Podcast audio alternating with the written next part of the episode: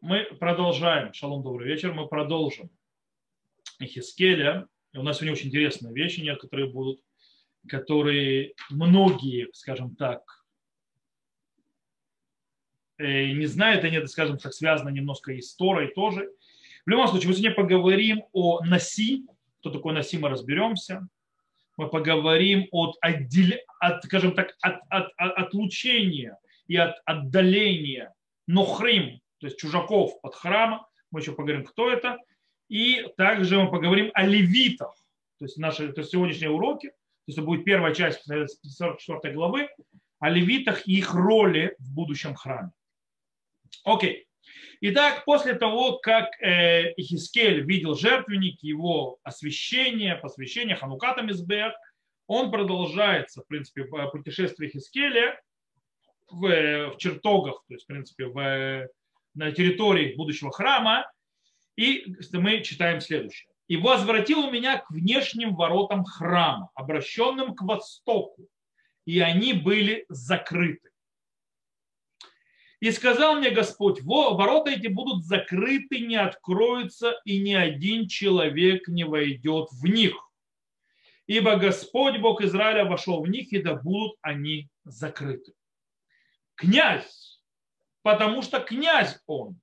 Сиеть будет в них, чтобы есть хлеб, имеется в виду жертвоприношение, которое будет приноситься в храме, э, хлеб перед Господом через зал, что в воротах войдет он и через него же выйдет. Окей. И Хискель, в принципе, попадает во внешний двор снова и смотрит снова на врата, врата восточные, через которые, как мы уже увидели на прошлой, на прошлой, на предыдущей главе, вошел присутствие Всевышнего. То есть Шхина прошла через эти ворота, восточные ворота, это, кто не знает, ворота, выходящие в сторону э, Гары Зайтим, то есть Масличной горы. Это не Шара Рахамим, то есть это не ворота милосердия, потому что это более поздние ворота, ворота милосердия, которые были построены. Но в принципе это туда.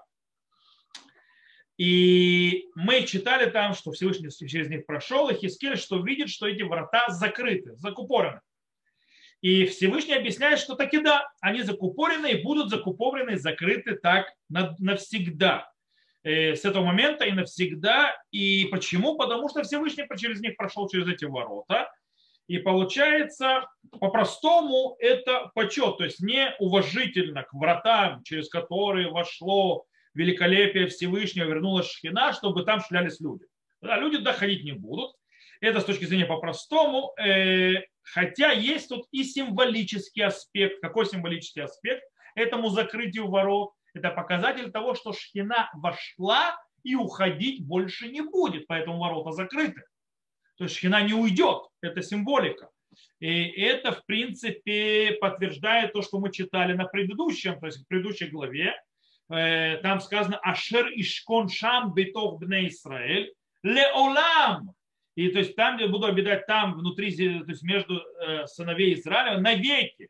Вишаханти бетухам леулам, и буду обитать среди них навеки. То есть врата закрыты, потому что шхина уходить никуда не собирается. Вместе с тем, очень интересна вот эта вот добавка. То есть, да, как раз именно, кстати, на, на фоне этого еще более интересно, что есть все-таки одно использование этих воротам. Что за использование? Носи, князь, будет есть там лехем лифне гашем, будет есть там хлеб перед Всевышним. То есть, то есть куда, как он туда войдет? Он войдет через зал. Помните, мы когда рассматривали врата, как они построены, там есть зал. То есть зал этот находится где? Этот зал находится, э, он смотрит во внутренний двор. То есть он заходит с внутреннего двора в этот зал, внутрь, ворот находится в этом воротах. Вы помните, они длинненькие ворота, то есть, да, э, он туда заходит, и он там будет есть. Но врата будут закрыты с той стороны, он не может выйти с той стороны. Он как войдет через этот зал, так он через этот зал назад выйдет. Зачем он туда войдет? Он войдет туда, э, чтобы кушать. То есть, да, въедать это, э, поедать жертвоприношение, которое, то есть, ест ты, он Э, если часть жертвоприношений, мы знаете, не сжигаются на жертвеннике, они также поедаются коином или хозяином, который приносит и так далее. И что это значит? Это значит, во-первых, это почет ему, то есть он не ест на глазах у всех. Кстати, считается, то есть, да, что Э, уважаемые люди на глазах у всех не едят. То есть, да, они едят отдельно, то есть, чтобы никто не видел, как они едят. Э, с одной стороны, с другой стороны, это показывает еще очень важный момент, о котором мы уже говорили, отдаление, тоже называется, э, будничного от святого.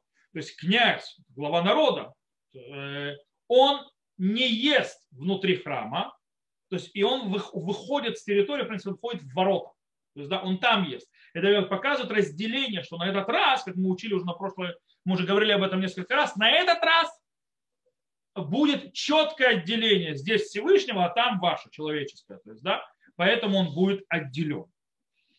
И по-настоящему вот эта вот фраза, последняя по поводу того носи, этого князя, начинает э, очень, скажем так, широкая э, занятость, то есть тем, э, в книге Хискель вообще понятием князя, понятием носи, э, и в основном в этих вот э, главах, говорящих о храме. Дело в том, что с этого момента и до конца книги Наси, то есть князь, будет упоминаться очень часто.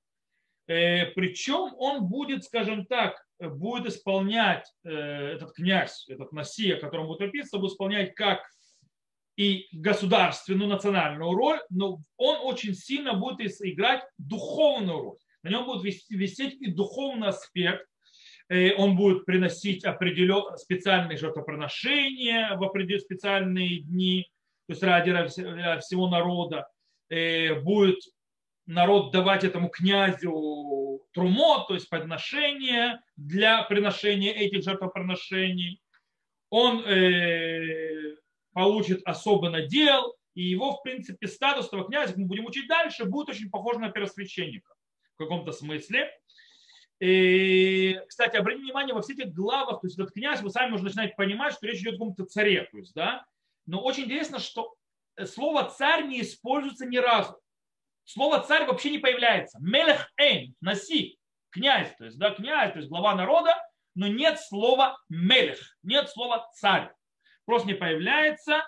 И, скорее всего, именно потому, что тут идет акцент, специально Хискель хочет акцентироваться на задачах этого главы народа как э, духовного лидера, а меньше политического. То есть, да, царь, царь все-таки это более политический лидер, более национальный лидер, более такой воинственный, а тут именно духовный аспект вести народ Израиля путями царя царей. То есть есть царь другой, царь Всевышний, и его путями, поэтому слово мелех не используется. То, с нашим князем разобрались, здесь разобрались, у нас он будет еще повторяться, очень часто он сейчас будет появляться, у нас этот князь.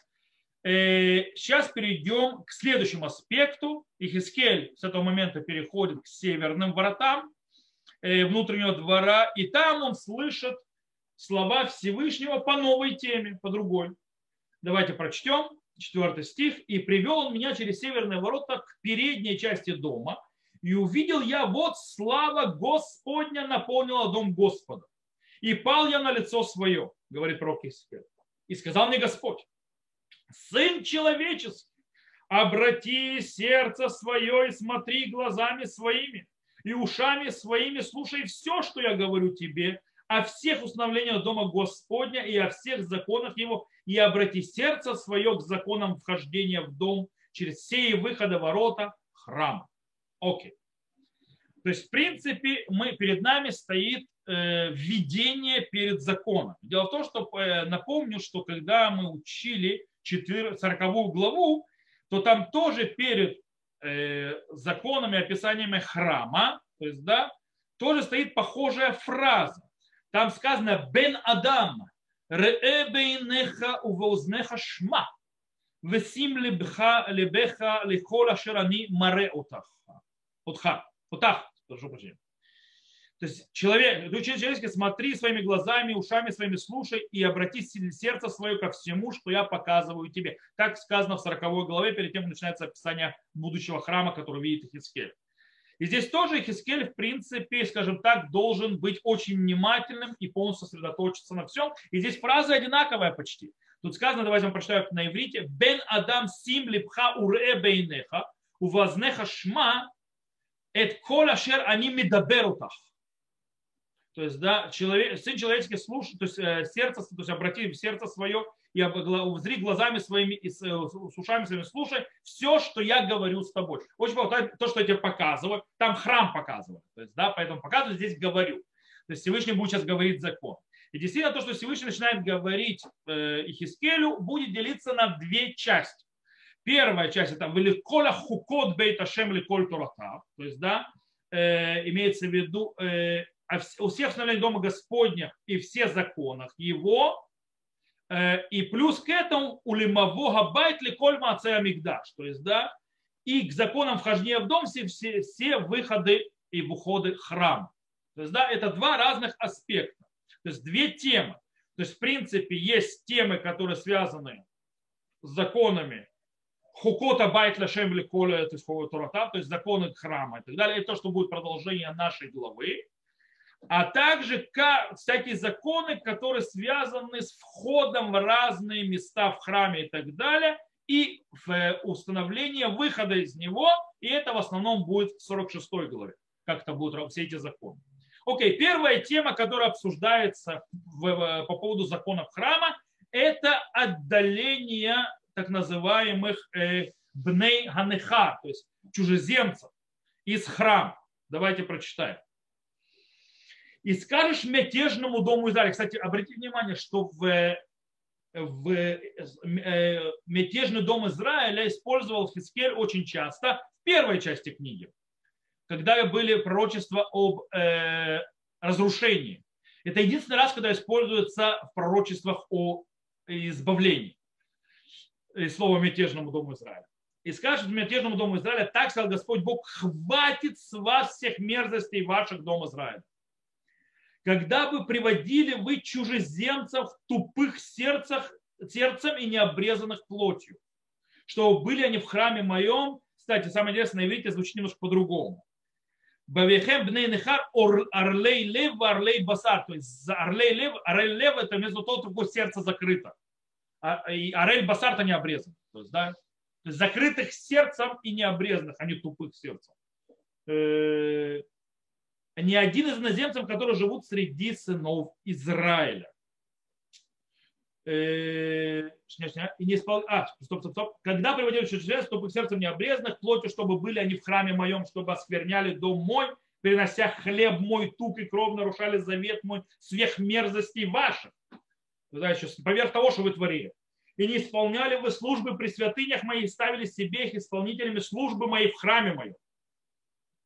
Так сказал Господь Бог, каждый чужеземец с тупой сердцем, не твой, а, а, не с необрезанным сердцем, э, с, чер, э, с закрытым сердцем и необрезанной плотью не войдет в храм мой ни один из иноземцев, которые живут среди сынов Израиля. Окей. Что мы здесь видим? Кто это такие бнейныха? Что за чужеземцы такие, э, о которых идет речь? Хазаль, наши мудрецы в трактате Звахим говорят, что речь идет о коинах. Э, какие коины? То есть коины, которые поклонялись и поклонялись идолам, более того, не обрезались. То есть, да, вот эти вот, они с точки зрения Всевышнего, они чужеземцы. Они не надо их приводить больше. Спасибо. То есть, да, то есть им нечего здесь делать. Гмара говорит так. Бен Нехар Яхоль Бен Нехар Мамаш, то есть чужеземец, имеется в виду чужеземец, говорит Гумара. Талмуд Ломар, то есть да, сказано в стихах, с необрезанным сердцем. И кен ма Талмуд Ломар Бен Нехар, то есть да, если Арель, то есть да, с необрезанным сердцем, как евреем. Почему сказано чужеземец? Шинит на крума савля вивши башамаем, то есть стал чужими стали деяния его к его отцу на небесах. То есть, да, поэтому чужеземец, чужак. Вообще Нехар это не чужеземец, это чужак. То есть чужим, чужаком он стал. Это то есть по поводу того, что он э, был с необрезанным сердцем, что он стал чужаком к Всевышнему. Откуда мы говорим, что необрезанный, извините, плоть не обрезана? Талмуд ломар, валель басар, то есть знамя необрезанным плотью. Окей, это мудрецы. По-настоящему, в простом понимании, речь идет не о не коинах. Речь идет о чужеземцах, а не евреях. Об этом идет речь что они были, чтобы они не приближались больше к храму, не принесли там никаких жертв. Более того, э, потому что народ Израиля давал им приносить жертвы, э, аж до того, что они давали им всевозможные, скажем так, э, назначения служения внутри храма. Всевышний говорит, чтобы этого больше не было. Чтобы они больше не ходили. И это очень странно. То есть Всевышний говорит, что в будущем храме чужеземцы, то есть не, как бы не евреи, нечего им делать в храме. Они должны больше приходить. Как так? Неужели нельзя народам мира приносить жертвоприношения, приходить в храм? Да дело в том, что если мы откроем Тору и даже пророчества раньше, которые то есть, говорились раньше другими пророками и так далее, мы видим абсолютно другую картину. У нас, э, если мы откроем книги Вайкра, что там сказано, «Умияд бен нехар ло такриву эт лехем элухейхем, микол эло ашер машахтем баем мум бам влой рацу лахем». То есть, да, давайте я вам открою книгу Вайкра, чтобы вы поняли. То есть, да, то есть там говорится очень интересная вещь. Э, книга Вайкра, 22 э, глава Вемор, э, это 25 стих, вот. «И от руки чужеземца не приносите хлеб Богу вашему, из всех таких, ибо повреждения на них, порог на них, не могут они быть приняты в благословение к вам». О, то есть не приносите то, что с пороком. А если не еврей приносит то, что чистое, то есть сырье, хорошее, то есть животное, у которого нет пороков, нет проблем. Так получается история. Более того, идем в книгу Малахим, первая книга царей. Царь Шломо, царь Шломо, когда освящает э, жертвенник, то есть храм, что он, он есть, говорит молитва Шломо. То есть что молитве этой Шломо мы читаем. Это восьмая глава первой книги царей. Там мы читаем следующее. В 41 стихе. «И чужеземца, который не из народа твоего Израиля придет в страны далекой ради имени твоего, ибо и они услышат твоем имени великом, от твоей руки сильная, твои мышцы простерты, и придет он и будет молиться в доме этом.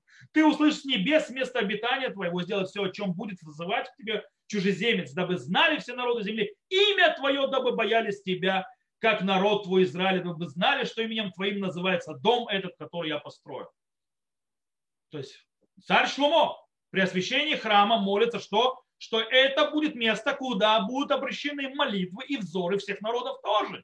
Это будет туда, когда они будут молиться. И Шломога просит у Всевышнего, чтобы он отвечал. Как же так? Едем дальше. Пророк Ишаяу говорит о Бог. Хорошо, можно говорить, это сейчас, а конец времен. У нас пророк Ишаяу говорит о конце времен. В конце времен, что пишет нам пророк Ишаяу? Э, точнее, что, что говорит пророк Ишаяу, это вторая глава, известные стихи относительно сказано, и будет впоследствии дней утвердиться гора Дома Господа, как вершина всех гор, и возвыситься над холмами, стремятся к ней все народы. Они-то все бежать будут к этой горе в конце времен. И пойдут многие народы и скажут, давайте взойдем на гору Господню в дом Бога Яакова, чтобы он научил нас путям своим, и чтобы пошли мы стезями его, и без Сиона будет Тора из Иерушалаем от слова Господня. Пророк Ишаяу говорит то, что в конце времен все народы будут бежать и хотеть получить из, до, из, из храма, получить э, слово Всевышнего.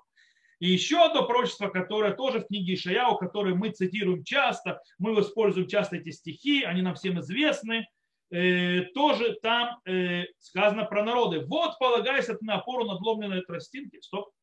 Э, это не здесь. Это соседняя, то есть нечаянно то нажал. Соседняя глава.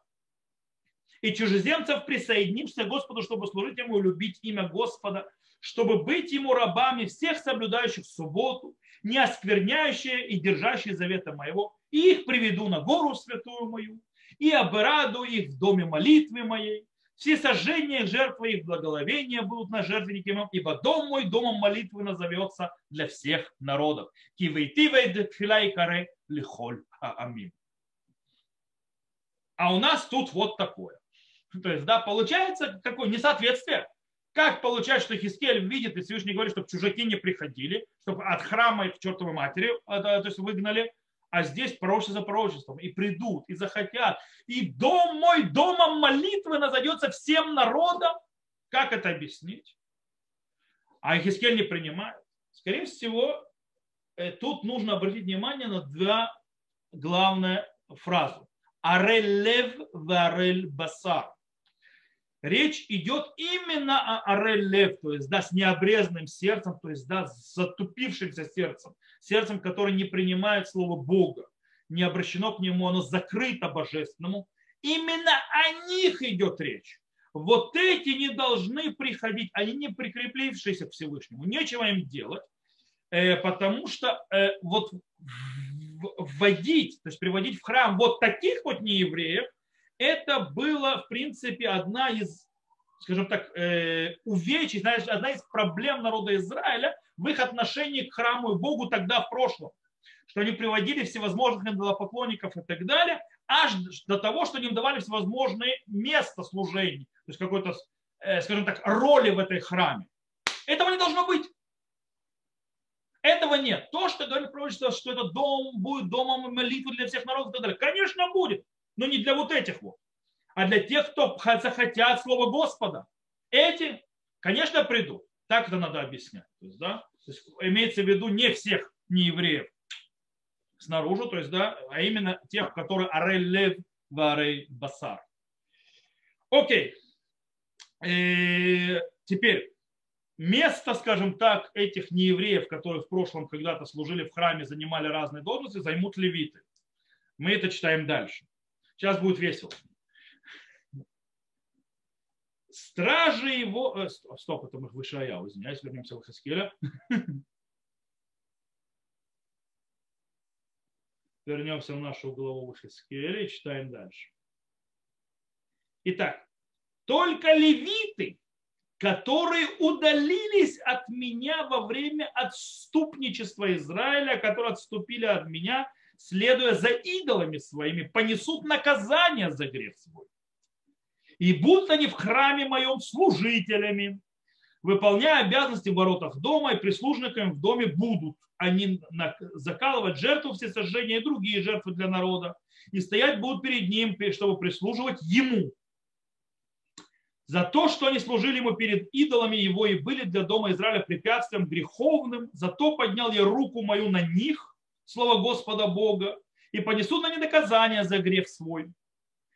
И не подойдут они ко мне, чтобы священно действовать предо мною, и приближаться ко всем святыням моим, к самому святому, и понесут на себе позор свой и мерзости свои, которые делали они и сделаю я их исполнителями службы в доме, всякой работы в нем и всего, что делается в нем.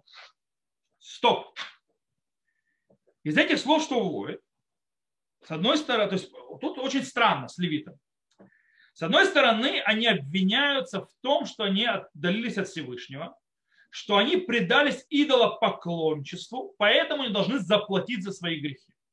С другой стороны, как плату за свои грехи их назначают служителями, которые стоят, и, то есть э, они, скажем так, назначены на хранителями ворот, и их задача резать те жертвы, которые приносит народ Израиля, когда они приносят свои жертвы.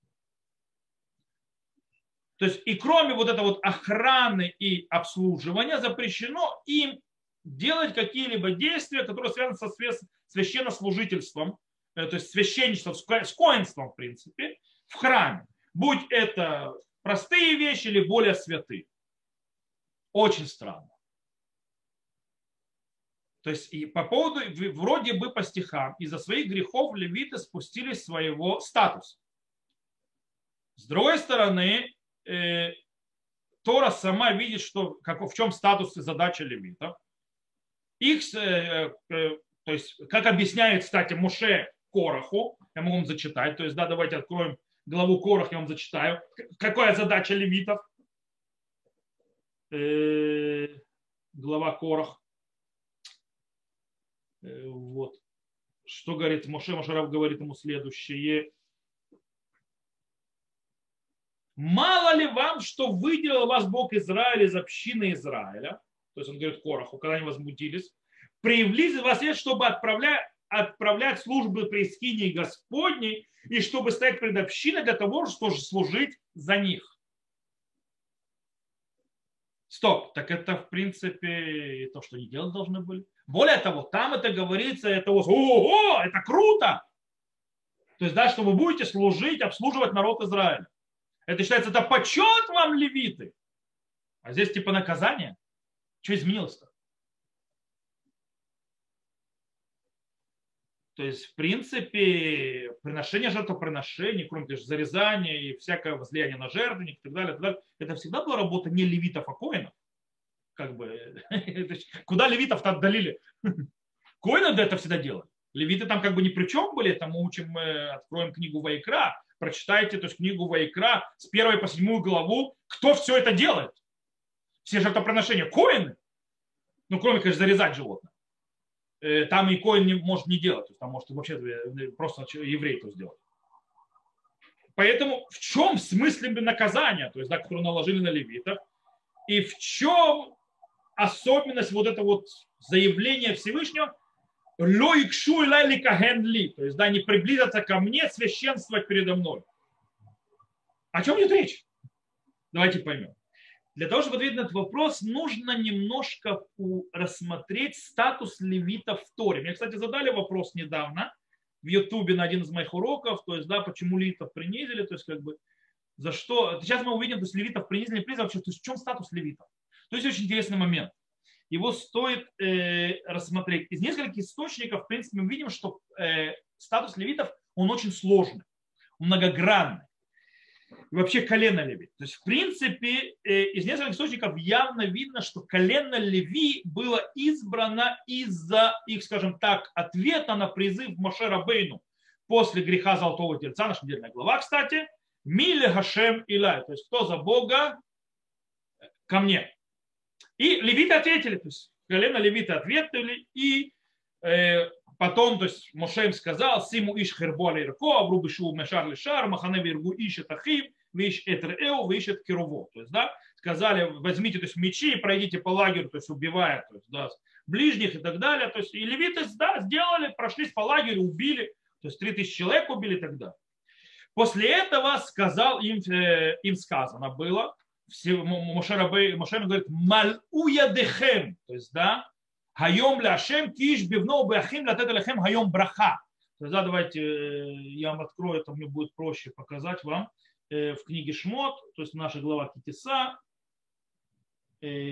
Просто чем переводить это самому, я вам уже зачитаю, то есть перевод уже сделан за меня. Мне легче его подправлять, чем переводить. Итак, открываем, э, это 32 глава приблизительно, да, 32 глава. И, и здесь сказано следующее, вот. Ибо сказал Маше, пос, посвятите сегодня руки ваши Господу, если происходит посвящение их, ибо каждый в сыне своем, браке своем, да будет достоин вам сегодня благословения. То есть, в принципе, всего Мушера Бейну, кстати, мы уже это видели, что Милу Э, Ядехем, это посвятите себя, то есть освящение их, посвящение службы Всевышнего. Из-за этого действия Раша объясняет, бедаварзе итханху льет коганим лемаком. То есть Раши говорит, из-за этого действия они стали коинами священнослужителями, весь колено левит перед Всевышним. Так сказано в Шмот. Э, и таким образом получается, что лемилу ядаем – это кнесали кеуна, то есть да, наполнение рук – это вход в священнослужение. Колено леви, э, потому что мы так читаем, когда посвящают самих коинов, то мы читали вот в нашей главе по прошлую недельную главу, обратите внимание, там та же фраза, когда коинов посвящают в в эти, и опоясав поясом Аарона, станем на на головке, и стали священству самым вечным и уполномочия Аарона и сынов его. Тут слово тоже написано, «Ваит алем лекунали вкладулам вемелета ядей агарон». То есть лималот ядаем это уполномочить.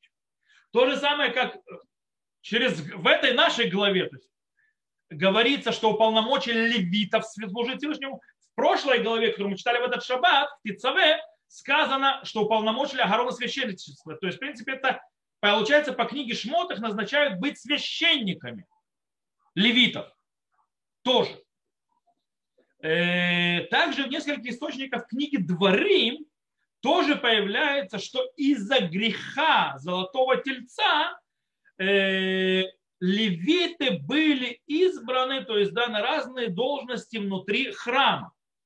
Э, как сказано, допустим, в, сейчас вам зачитаю, то есть открою книгу Дворы, э, как сказано в, кни... Э, в главе Эйкев. Э, в главе Эйкев сказано так. В то время, в то время имеется в виду, когда то есть, произошел грех Золотого Тельца, отделил Господь колено Леви, чтобы носить ковчег завета Господня, чтобы стоять пред лицом Господним для служения Ему и чтобы благословлять имя именем Его по сей день. Благословение именем его – это задача коина. И написано, что он в то время делал Господь колено Леви. Кстати, Раши там на месте сразу говорит, что имеется в виду не левиты, а коины. То есть до колена Леви только коины, не все левиты. Но по пшату речь идет о всем колене. То есть в простом понимании, когда речь о колене, они только Раши объясняют. Э, это раз. Э, также это очень резко видно дальше в продолжении книги Дворим. Это уже в, кни... Э, в главе Шуфтим. Там очень мощно это видно. Если придет левит из одного, а, из одного из ворот городов твоих во всем Израиле, где бы он не обитал, то пусть придет по полному желанию души своего на место, которое изберет Господь, и служить будет во имя Господа Бога своего, как и все братья его левиты, предстоящий перед Господом Богом. Долями равными пусть питается сверхвыручек его от продажи отцовского имущества. То есть снова открывается очень сильно и мощно вот этот вот э, аспект, что все колено Леви будут служить э, в месте, которое избрал Всевышним. То есть, по идее, другими словами, у каждого коина, у каждого левита есть право быть коином выходит с книги Дворим, из книги Шмо. И, и поэтому не зря повторяется в книге Дворим постоянно вот это вот словосочетание Хакуганим в Оливиим, то есть законы левиты, Хакуаним бней Оливи, то есть законы сыны Леви. Это постоянно повторяется мантра. То есть, в принципе, кстати, эти, то есть вот это вот словосочетание Коганим э, в Галеви, то есть коины левиты или Коганим бней Леви, коины сыновей Леви, в других э, хумашах, то есть в других книгах Торы, нет этого словосочетания. Только в книге Дворим. Все хорошо и прекрасно, но если мы вернемся снова в книгу Бамидбар, то у нас картина открывается вдруг другая. В книге Бамидбар выходит, что изначально были избраны Агарон и сыновья Агарона быть коинами. Из-за особенностей и заслуг Агарона – и только на более позднем этапе к ним присоединились левиты для того, чтобы служить коинам и помогать им в работе. Почему? Потому что таким образом они заменили первенцев, которые должны были делать это действие, помогать, первенцы должны были помогать и служить коинам, помогать в работе в храме, но из-за греха золотого тельца первенцы Э, выкинуты были с этой почетной должности, их заменили левиты. Э, например, в начале книги Бамидбар Мушера Бейну получает э, заповедь, то есть, да, это мы читаем, то есть немножко длинно. То есть. И приведи колено Леви и поставь его перед Агароном, священником, дабы прислуживали они ему. И дабы и, да, и выполняют они обязанность за него и за всю общину перед шатром соборным чтобы отправлять служение при скине. И пусть хранятся, когда шатра соборно исполняет обязанности, снова Израиля выполняя работы при скине. Отдай же левитов Агарону и сынам его. Отданы они ему от сынов Израиля. Агарону же и сынам его поручи, чтобы они наблюдали за священнослужением их. Построй же, который приступит к службе смерти, будет предан. Предан так далее. И сказал Господь Моше, то есть да-да-да-да, и и, и я ведь взял левитов из среды сынов Израиля вместе всех, вместо всех первенцев, разве, развер, разверзающих чрево сынов Израиля, дабы левиты были моими. Ибо всякий первенец мой в день избиения мою всякого первенца в земле египетской, египетская посвятила я себе всякого первенца в Израиле, от человека до скота они должны быть моими. То есть здесь явно видно очень красиво именно вот этот вот аспект, что Агарон и его сыновья не служат, а левитов, то есть называется, поставили в услужение при служении. Они, как бы они тоже могут быть воинами. И это э, после так сказать, э, истории с Корохом это тоже мы хорошо видим. Например, э, в конце главы Корох относительно мы это тоже видим этот аспект. Также и братьев твоих колена Леви, племя отца твоего приблизь к себе, пусть они будут при тебе. Это Агарону говорится то есть и прислуживать тебе, а ты, сына, сыны твои, с тобой будьте пред шатром откровения. Они прислуживать, они лишь шарет. То есть, да, э, пусть они исполняют службу твою, службу во всем шатре, но к вещам, но к вещам святилища и к жертвеннику не подходить им, чтобы не умереть им, не вам.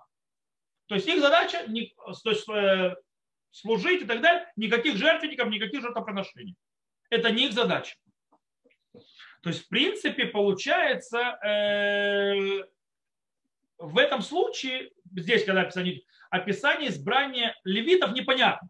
Оно приписывается, скажем так, к особому качеству самого Гарона и его сыновей. И левиты к ним приписаны для работы то есть, да, в храме, не более того.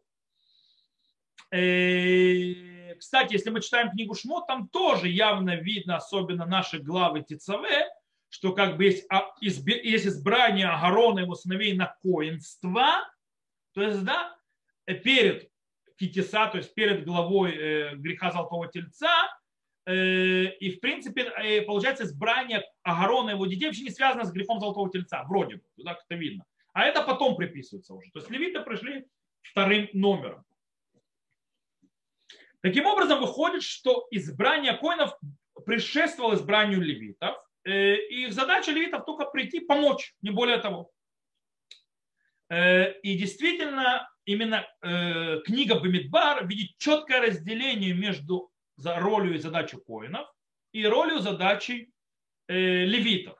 И очень четко подчеркивает, что у левитов нет никакого подхода к служению коинскому, то есть жертвоприношениям и так далее, и так далее. Вся их задача это, то, что называется, услуживать в храме, то есть прислуживать в храме. Э, потому что по-настоящему все эти работы, э, связанные с э, жертвоприношением и так далее, лежат на Гароне его сыновьях, как мы читаем дальше в главе Корах. Как сказано, и сказал Господь Арону, ты и сыны твои, и родовой дом твой, с тобой понесете на себе грех против святилища и ты, и сыны твои, с тобой понесете на себе грех против священнодействия вашего. Также и братья своих, то, что племя отца твоего приблизили к тебе, будут они при тебе и тебе. Пусть они исполняют службу твою, службу во всем шатре, но к вещам священных не подходите, и так далее. И да будут они при тебе, исполнять службу в шатре откровения, всякую работу при шатре, посторонний же не подходит к вам. Исполняйте службу по святилищу и службу по жертвеннику, и не будет больше гнева на сынов Израиля.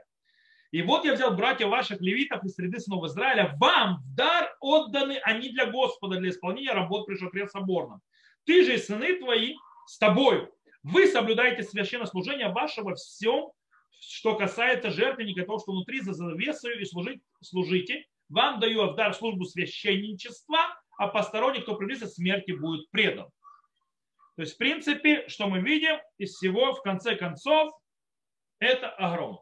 То есть Аарон и его сыновья, а левиты приписаны к храму. Какое правило мы видим? В Торе у нас есть два аспекта э, в избрании предназначении коинства, скажем так. Э, есть особое избрание Аарона и его детей и избрание всего колена Леви как заслугу во время греха Золотого Тельца.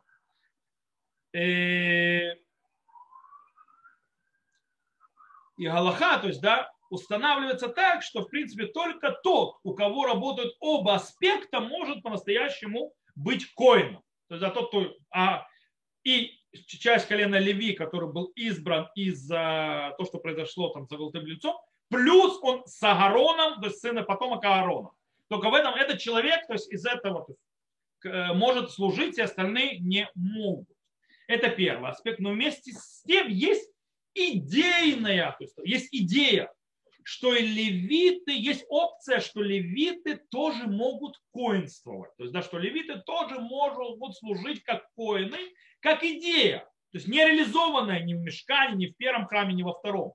Но как идея такая, как возможность. И в принципе это то, что намекает книга Дворим, что это возможно. Может быть в будущем не сейчас, что Коганим Леви, то есть коины и левиты, или Коганим бней Леви, то есть будут какие-то потомки левитов, которые коины. Приходит Ихискель и говорит, дорогие ребята, это могло быть, но это отменяется. То есть опция, вот эта вот идея, что левиты могли перейти в статус коинов, аннулирована с этого момента. Почему? Сами виноваты. Грешили вы. По этой причине вон называется, стоять в воротах и так далее, и к жертве никуда же не прикасаться, вообще ни, ни, что, ни, ничего не делать. То есть, да, никаких действий, которые связаны с жертвоприношениями или священнослужением. И, э, таким образом, несмотря на то, что они могли когда-то, может быть, реализовать вот эту вот э, идею священнослужения, как описано в книге Дворы, говорит Ихискель, этого не будет. Более того, э, есть очень интересная вещь. Следующий стих в нашей книге, э, то есть в Ихискель, 15 стих в нашей главе 44, начинается с этой интересной фразы. Коганим валевим, которая особенная в книге Дворим. Сейчас открою назад 44 главу. Смотрите.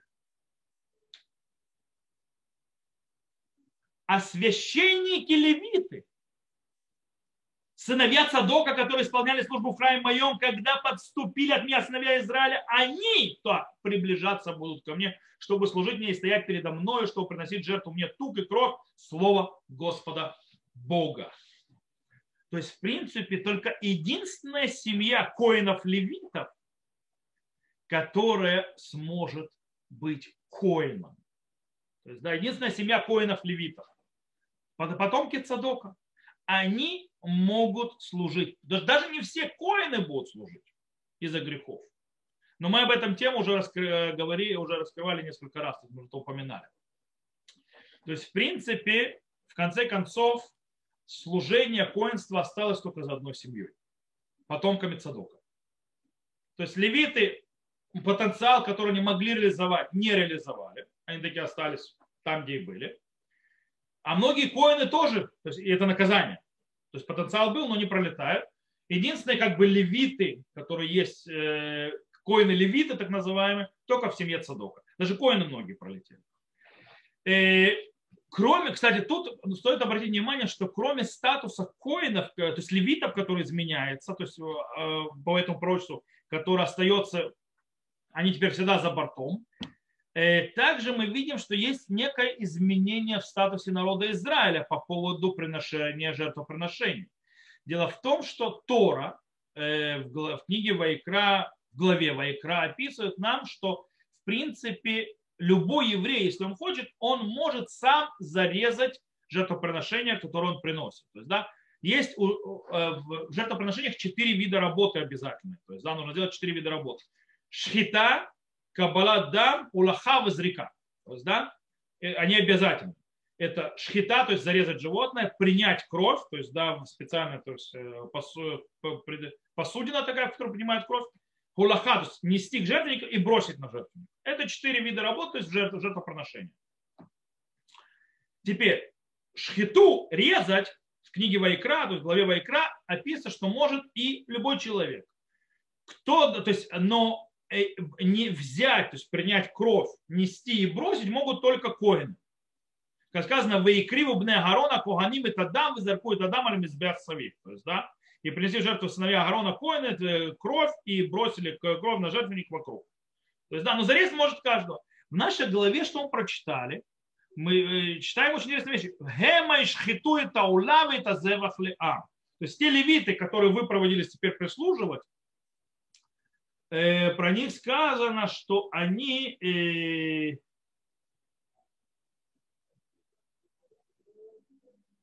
они будут они закалывать жертву всесожжения, другие жертвы для народа. То бишь народ больше тоже снижается статусом. Народ больше резать не сможет. Народ не может делать э, хотя бы одну из работ обязательных в жертве. То есть только левиты это уже будут делать. То есть народ сдвигается из-за грехов, которые они делают. И это продолжает какую идею? Это продолжает всю ту же идею, что Всевышний для того, чтобы не повторилось то, что было до этого, то есть падение – чтобы действительно шхина осталась навеки в храме, он ставит большее ограничение святости. Он еще больше разделяет между святым и будничным. То есть раньше, если давалось народу Израиля возможность участвовать в священном действии, хотя бы делать одну из четырех обязательных работ жертвоприношения, теперь нет. Теперь всю эту работу делает только те, кто находится внутри священного служения, то есть, скажем так, служения внутри храма. То есть там это будет теперь делать левиты опущенные. То есть они не опущены, они, в принципе, по идее, остались в том же статусе, в котором они были раньше, они не подняты. Они могли подняться, как поднялись левиты в семье Садока, э, но они не поднялись. С ними будут вместе те же, с ними будут опущенные коины, которые не из семьи Цадока, которые за свои то есть, грехи, в принципе, опустились до уровня, что они будут теперь работать левитами, так называемыми. И снова, как мы вам сказали, то есть это э, вот эта вот идея отдаления, которую мы, кстати, видели в начале главы, с князем. То есть, да, князь ест, но ест не на территории храма, а в воротах. Это и почет, и отдаление. То есть вот здесь святое, там твое будничное человеческое. Почему? Чтобы снова не повторились те же самые грехи и все те же самые падения. То, на сегодня мы закончим и с Божьей помощью продолжим на следующий урок дальше разбирать эту главу. Кто нас слушает записи, всего хорошего. На этом мы запись заканчиваем.